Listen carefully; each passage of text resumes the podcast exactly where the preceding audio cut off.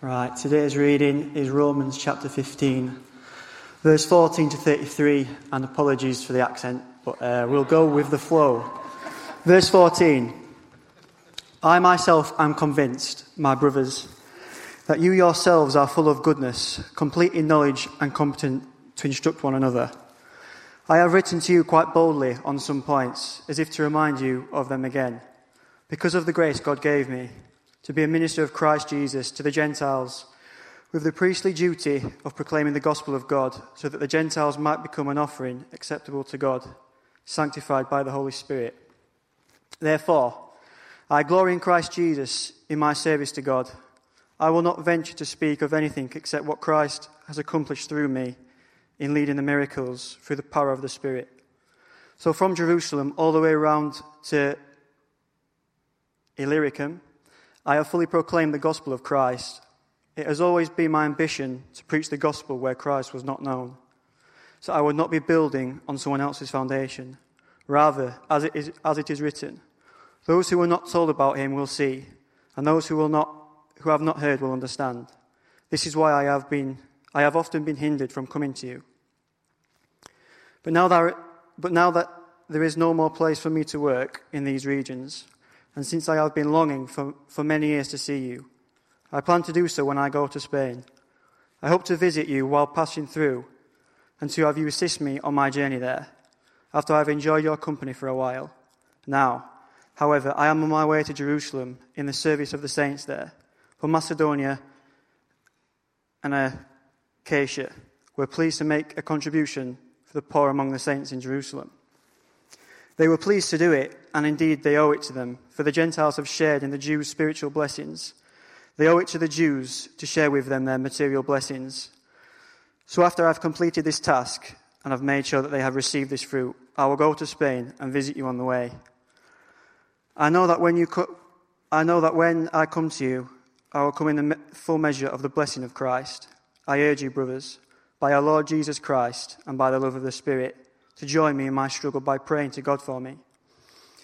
Pray that I may be rescued from the unbelievers in Judea, and that my service in Jerusalem may be acceptable to the saints there, so that by God's will I may come to you with joy, and together with you be refreshed. The God of peace will be with you all. Amen. Thank you, our Father, that we have a friend in Jesus, that he guides us that He shows us our paths. And we pray as we hear His words this evening that you would help us to live in light of Him and walk in His ways. And we ask in Jesus' name. Amen. Well, as Sam introduced us to uh, the theme, uh, we're going to be thinking about ambitions this evening and what sort of ambitions we might have. Now, to get our kind of um, imagination going, uh, I've got some ambitions of famous people here. Uh, I think these are the kind of latest celebrities. I'll show my age here. Uh, Michelle Obama, uh, she says, always stay true to yourself and never let uh, what someone else says distract you from your goals. Always stay true to yourself. Perhaps that's your ambition. Uh, what about this guy, Messi? He says, My ambition is always to get better and better. What a great ambition! Better and better. He's not been that good in recent years, has he? Uh, what about, uh, sorry uh, if there are any Barcelona fans, what about this? Justin Bieber, great tash, by the way. Uh, no matter how talented you are, not everyone is going to like you. But that's life, and here's the ambition stay strong. It's inspiring, isn't it? Stay strong. Uh, I wonder what sort of ambitions you've got. Uh, maybe you've got the ambition to get in the first team or play for England. Uh, maybe you've got ambitions around life. You kind of picture the perfect house, the perfect partner, and the perfect dog on the front lawn.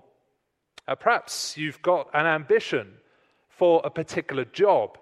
You just can't wait to have the opportunity to find that career.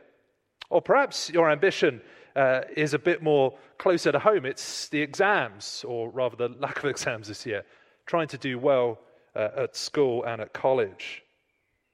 But what difference does it make to be a Christian and have ambition? A lot of people imagine that we kind of kick out ambition as something that Christians don't really have. But actually, as we see in this passage tonight, we don't kick out ambition. But actually, we find in this true ambition as Christians. Now, if you've not been here in recent weeks, we've been looking at the book of Romans. And uh, Romans, as you might imagine, is a letter written to the church in Rome by a guy called Paul. And in this chapter, he speaks about what his ambition is, so that we would share his ambition. And he puts it in three parts. Uh, he says that we should have a new priority, that we should have uh, a focus on new people, and then thirdly, a new purpose. And uh, we'll come to each of those in a moment. First of all, then, a new priority. Now, um, when you're old enough to go to job interviews or university interviews, maybe you've done this already, a question you can bet you'll be asked is what gets you out of bed in the morning? Now, I know some of you probably don't get out of bed in the morning, or perhaps it's your parents kicking you, uh, or my mum used to put a wet flannel on my face to get me out of bed. Uh, but for Paul, uh, he wants to show what gets him out of the bed. Now, obviously, when people ask that question, what they're trying to get to is what motivates you, what excites you, why you do what you do. And for Paul, he gives his answer to that question in verse 20 of chapter 15. He says, It has always been my ambition to preach the gospel where Christ was not known, so that I would not be building on someone else's foundation. Or we saw in verse 16, Sam showed this to us, that his ambition is proclaiming the gospel of God. See, what gets Paul out of bed every day? Well, it's to make the gospel, the good news of Jesus, known to the world around him. Now, I think this is a part where we might get a little bit fidgety in our seats because we kind of don't sometimes like the idea that we might tell others about the Christian faith. Uh, we might imagine those people in the high street, you know, with the, they still do this? The sandwich board saying the end is nigh and uh, proclaiming on a megaphone that people need to repent, that kind of idea. Or we might just imagine the kind of very cringy conversation where someone just wants to say uh, what they say, uh, what, tell people uh, without kind of engaging with them properly. But actually, we tell people about things we love all the time, don't we? Um, I've had a terrible mobile phone contract. I won't mention uh, who it is, uh, but uh, I've mentioned this to people, and their response is to tell me how fantastic their mobile phone provider is. See, adults are really boring, aren't they? That's what they talk about mobile phone providers. Uh, or uh, we might, uh, if we've played a game that we think's fantastic, we'll tell our friends, won't we? Um, I, um, down, I got a Nintendo Switch at Christmas and I downloaded Fortnite. I didn't know what it was, but so many people in the youth group had told me you've got to play Fortnite. Now I realize Fortnite's out of date, isn't it? No one plays it anymore. Uh, so I'm a bit behind. But you see the point. People love the game, so they tell others about them. Or, or take um, uh, someone like uh, Greta. Um, hang on, let me find a slide. Sam, can you take me back? How do I do that? I thought I had a picture of Greta Thunberg there, but Take her, for example. There she is. Thanks, Sam. uh, people might have different opinions on her, but no one can doubt her enthusiasm, can they? Because she believes that a message about the earth is really, uh, really, really important. And she, she tells people. And it is the same for Christians. See, in the gospel, we think we have everything. Uh, here's what Paul says about the gospel in chapter 1, verse 16. Sam, I wonder if you could make that appear for me, like the picture. Chapter 1, verse 16. For I am not ashamed of the gospel, because it is the power of God that brings salvation to everyone who believes. First to the Jew, then to the Gentile. See, a lot of people ask, what's God doing in the world? Where is He? What's He doing? Well, actually, Paul says that His power his actions are shown in this gospel, the message of Jesus. And a lot of us talk about salvation. We, we know our world's got lots of problems and we want to know what the solution is to those things. And again, Paul would point back to the gospel and say this message about Jesus, his death, his resurrection, is the very answer. And a lot of people want to know how we can take diverse groups and bring them together. And Paul says, actually, this is the way it's to the Jew and to the Gentile, the non Jew. This is the answer. So now we know that. It's unimaginable, isn't it? That we just keep that to ourselves. Now, I know a lot of us are too young to have uh, had a jab in the arm just yet, but it's pretty cool, isn't it, that we've now got the vaccine and it looks like it's working. It looks like this pandemic uh, is, at least uh, in Europe, uh, on its way out. And one of the more encouraging things about the vaccine is the way that it's been shared amongst countries. Because it would be unthinkable, wouldn't it, to come up with the solution to this horrible pandemic and not to share it with others. In fact, there's been a couple of times where companies have been a little bit territorial, try to kind of keep things to themselves, and there's been a big public outcry because we want that good news shared with as many people as possible. And, and in the gospel, we see an answer to sin, to death, to our deepest problems. Well, of course, it'd be unthinkable, wouldn't it, for us not to share that? So, going back to those ambitions, I wonder what our ambition is. Well, Paul says it is overridingly that the gospel would go out. This message will be spoken to all people.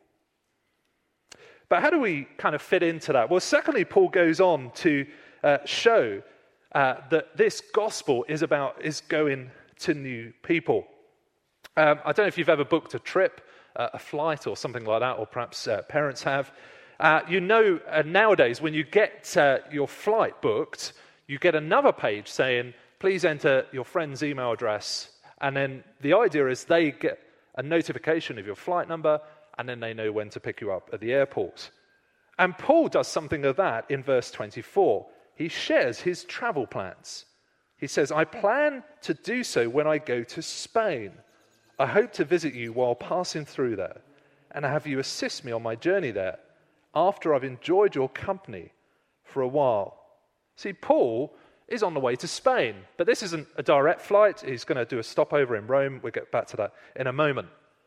But now, when we think of Spain, we think of um, kind of beaches and uh, sangrias and that. T- I know a lot of us too young. Sorry, um, non-alcoholic sangrias and you know beach hats, that type of thing. But actually, Spain was quite different in those days. See, Spain was the end of the known world. See, Paul says he's gone uh, all around uh, the area. He's gone from Jerusalem in verse 19 to Illyricum uh, here's a map for uh, geography students.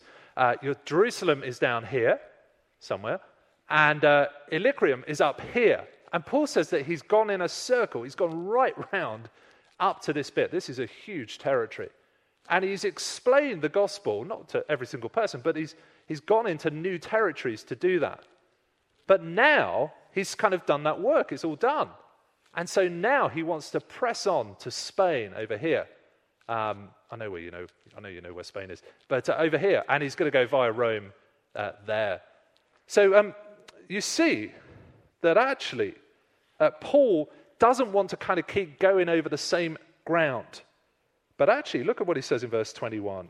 He wants to go where those who were not told about him will see, and those who have not heard will understand. See, Paul's heart is for those who have not heard of Jesus. See, just like a, a gas kind of expands into a vacuum, so Paul wants the gospel to expand all over the world. Now, Paul isn't against kind of planting churches in places where there are already churches, but he is saying that actually this is a message for the whole world. And he wants that message to go out far and wide. Now, does that mean we all kind of log on and book a trip to Spain? Well, no, because um, Spain, in, in this sense, represented the edge of the known world. But it does make us think, doesn't it? Are there people around us who haven't heard of Jesus. Now, I know hardly anyone in our country today has never heard of Jesus, but I guess lots of people haven't heard why Jesus is so significant, why he came, what's it got to do with me, and how should I respond?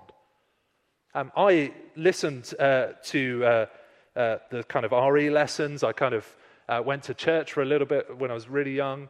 And um, I learnt about Jesus, but I never really knew what the message was.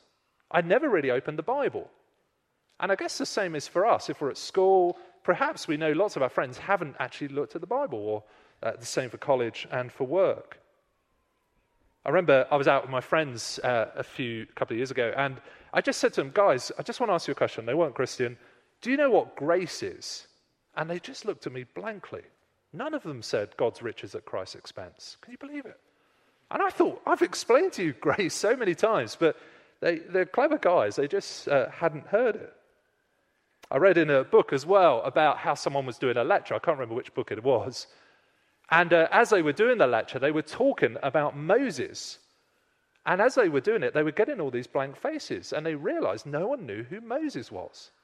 Uh, the only guy who did was a Muslim student who knew uh, about Moses, but no one else didn't. Uh, no one else knew. See, lots of people around us haven't heard the gospel. Lots of people haven't picked up the Bible since it was given to them at their christening. And actually, we don't need to go to Spain to speak to people who haven't heard about Jesus. We've got them all around us at school, at college, at work, and our friends. But how do we do that? Does that mean we all become like Paul? Well, no, because here we see a new purpose uh, for us as Christians. Let's come back to that stopover. Why does Paul take the stopover in Rome? Uh, does it kind of cut down the flight costs? Well, no. Paul shows us uh, in verse 24 that he wants them to assist him on their journey. Now, to assist someone in this sense is to provide support. Um, if you go to uni, uh, you'll get an assistance loan. It won't be much and you'll have to pay it back. But the idea is that you uh, can, can live, you can eat, it assists you. And Paul wants the church in Rome to assist him on their journey, on his journey to Spain. How does he, do that? Well, he talks about money in verse 26. He talks about prayer joining him in praying in verse 30. And undoubtedly, Paul would have taken people with him.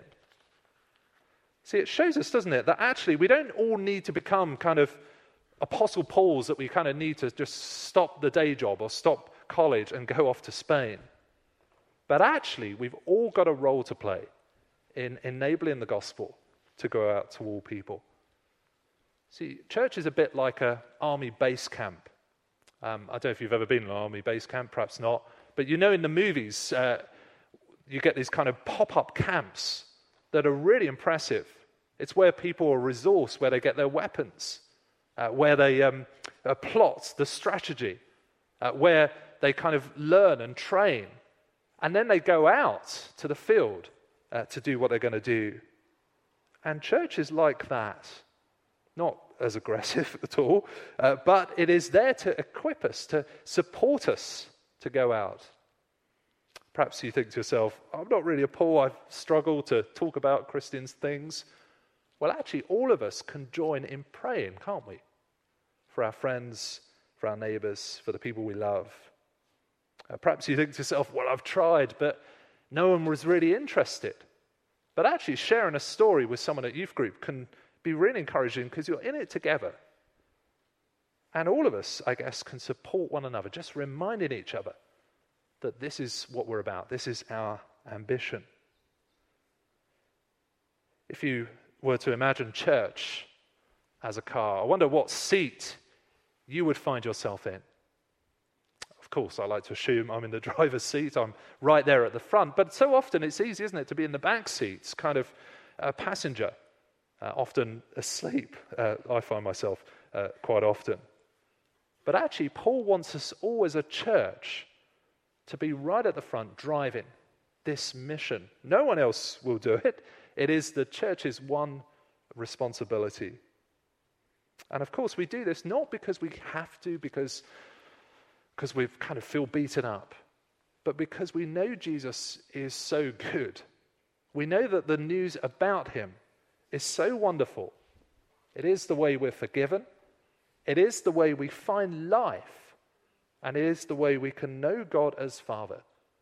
And so, we all would want, surely, to share that news. Let's pray. Thank you, our Father, for the example of Paul and his ambition to make the gospel known. Uh, forgive us, Father, when we are kind of lukewarm about uh, making Jesus known. Please forgive us, Father, when we forget and focus on other things. And please help us, Father, to be ambitious like Paul, not for ourselves, but for Jesus and his fame. And we ask in Jesus' name. Amen. Well, thanks for sending in um, all of your questions, guys. Some really uh, interesting kind of topics being raised. Um, firstly, thanks to whoever said not a question, but the music is extra wonderful tonight. I think we all agree, doing a great, great job, guys. Um, is that from Joe Fuller? um, so, to start with, um, someone says, It's not that I don't want to share the gospel with others, but I'm afraid how they might react. How do we overcome that reservation, especially in today's very divided world?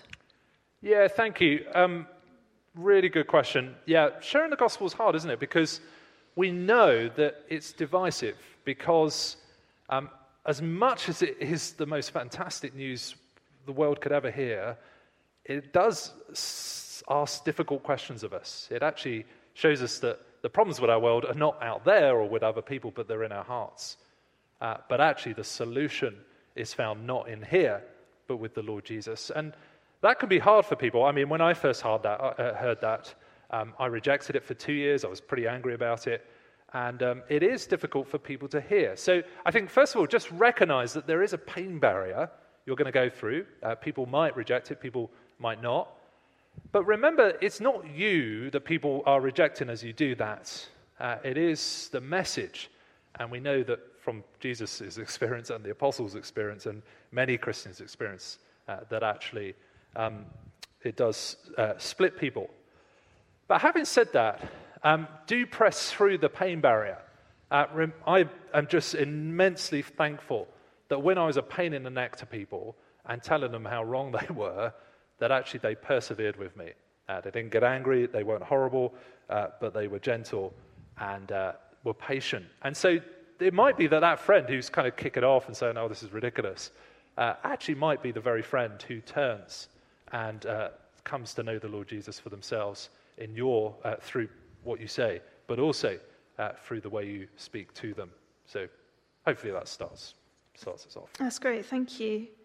Um, so someone else asked, um, so kind of, we've got a couple of questions actually about kind of personal ambitions. So in a materialistic and self-centered society, how do we ensure that our personal ambitions reflect God's grace and love? And similarly, on that in that vein, are all other ambitions bad? And how can we be ambitious with our gifts without being selfish? Yeah, really, really good questions. Thank you for asking these. These are fantastic, by the way. Um, I'm not just trying to flatter you and, or play for time. They generally are good questions. Um, I can't remember what they are, uh, uh, what they were. Um, so this question of other ambitions, yeah. So I, I, said this at the beginning, didn't I? That that actually, um, when I became a Christian, and um, a couple of years later, I realized Jesus is a really big deal, like a really big deal. And um, for my whole life, I'd been kind of had the ambition of being prime minister. Don't laugh. Uh, that was my ambition, or playing for England. Uh, don't laugh again. Uh, but um, when I discovered that Jesus was uh, everything, I remember thinking to myself, well, I, have got to give up all that ambition. Uh, I won't play for England. I won't be prime minister. Uh, I'll become a vicar instead. But um, no, but you know, you can, you can think that actually God just wants me to sit in my bedroom and do nothing. But actually, it's not like that, is it? Paul here um, uses his gifts, which happen to be uh, speaking and persuading people about Jesus, he uses them in a full time way uh, uh, for God's uh, glory. So it's not to say that uh, having an ambition to do a good job is a bad thing, or having um, a desire to get married is a bad thing, or having a desire to get a dog is a bad thing. All of those things are, are right, but all of them um, if they're not done in light of what the Lord is doing in our world, well, then actually they're not the best ambition we could have.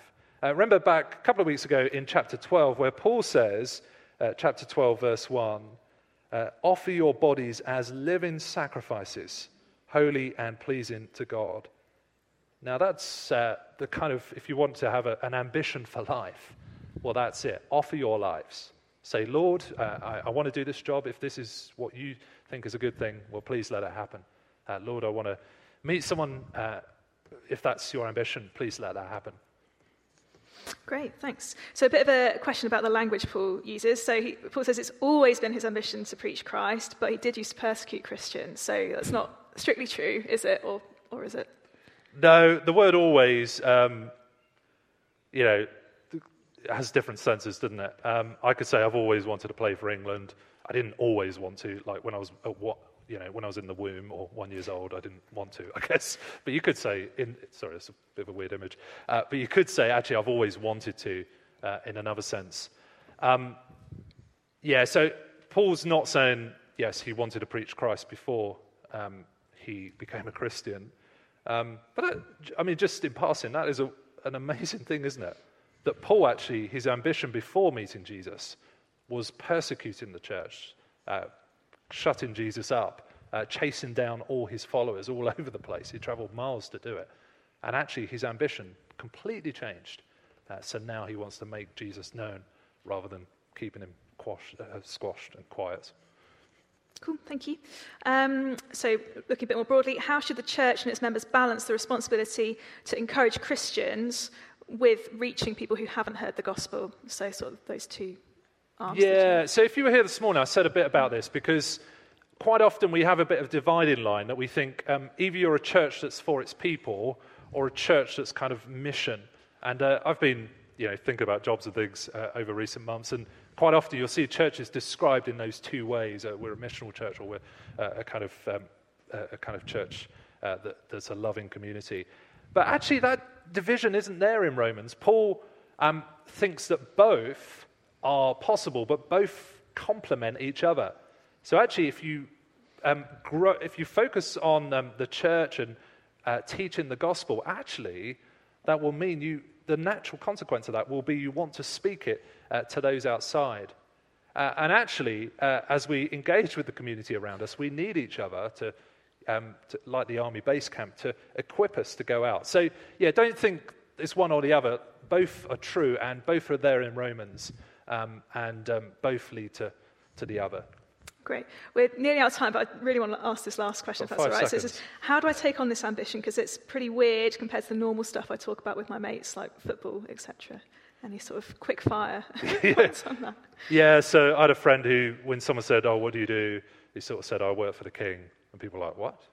And he goes, Yeah, King Jesus. And uh, yeah, he was that type of person who could get away with that and it not be too cringy. Uh, but uh, yes, it, it could seem a bit weird if we say, My ambition is to make Christ known to the ends of the earth.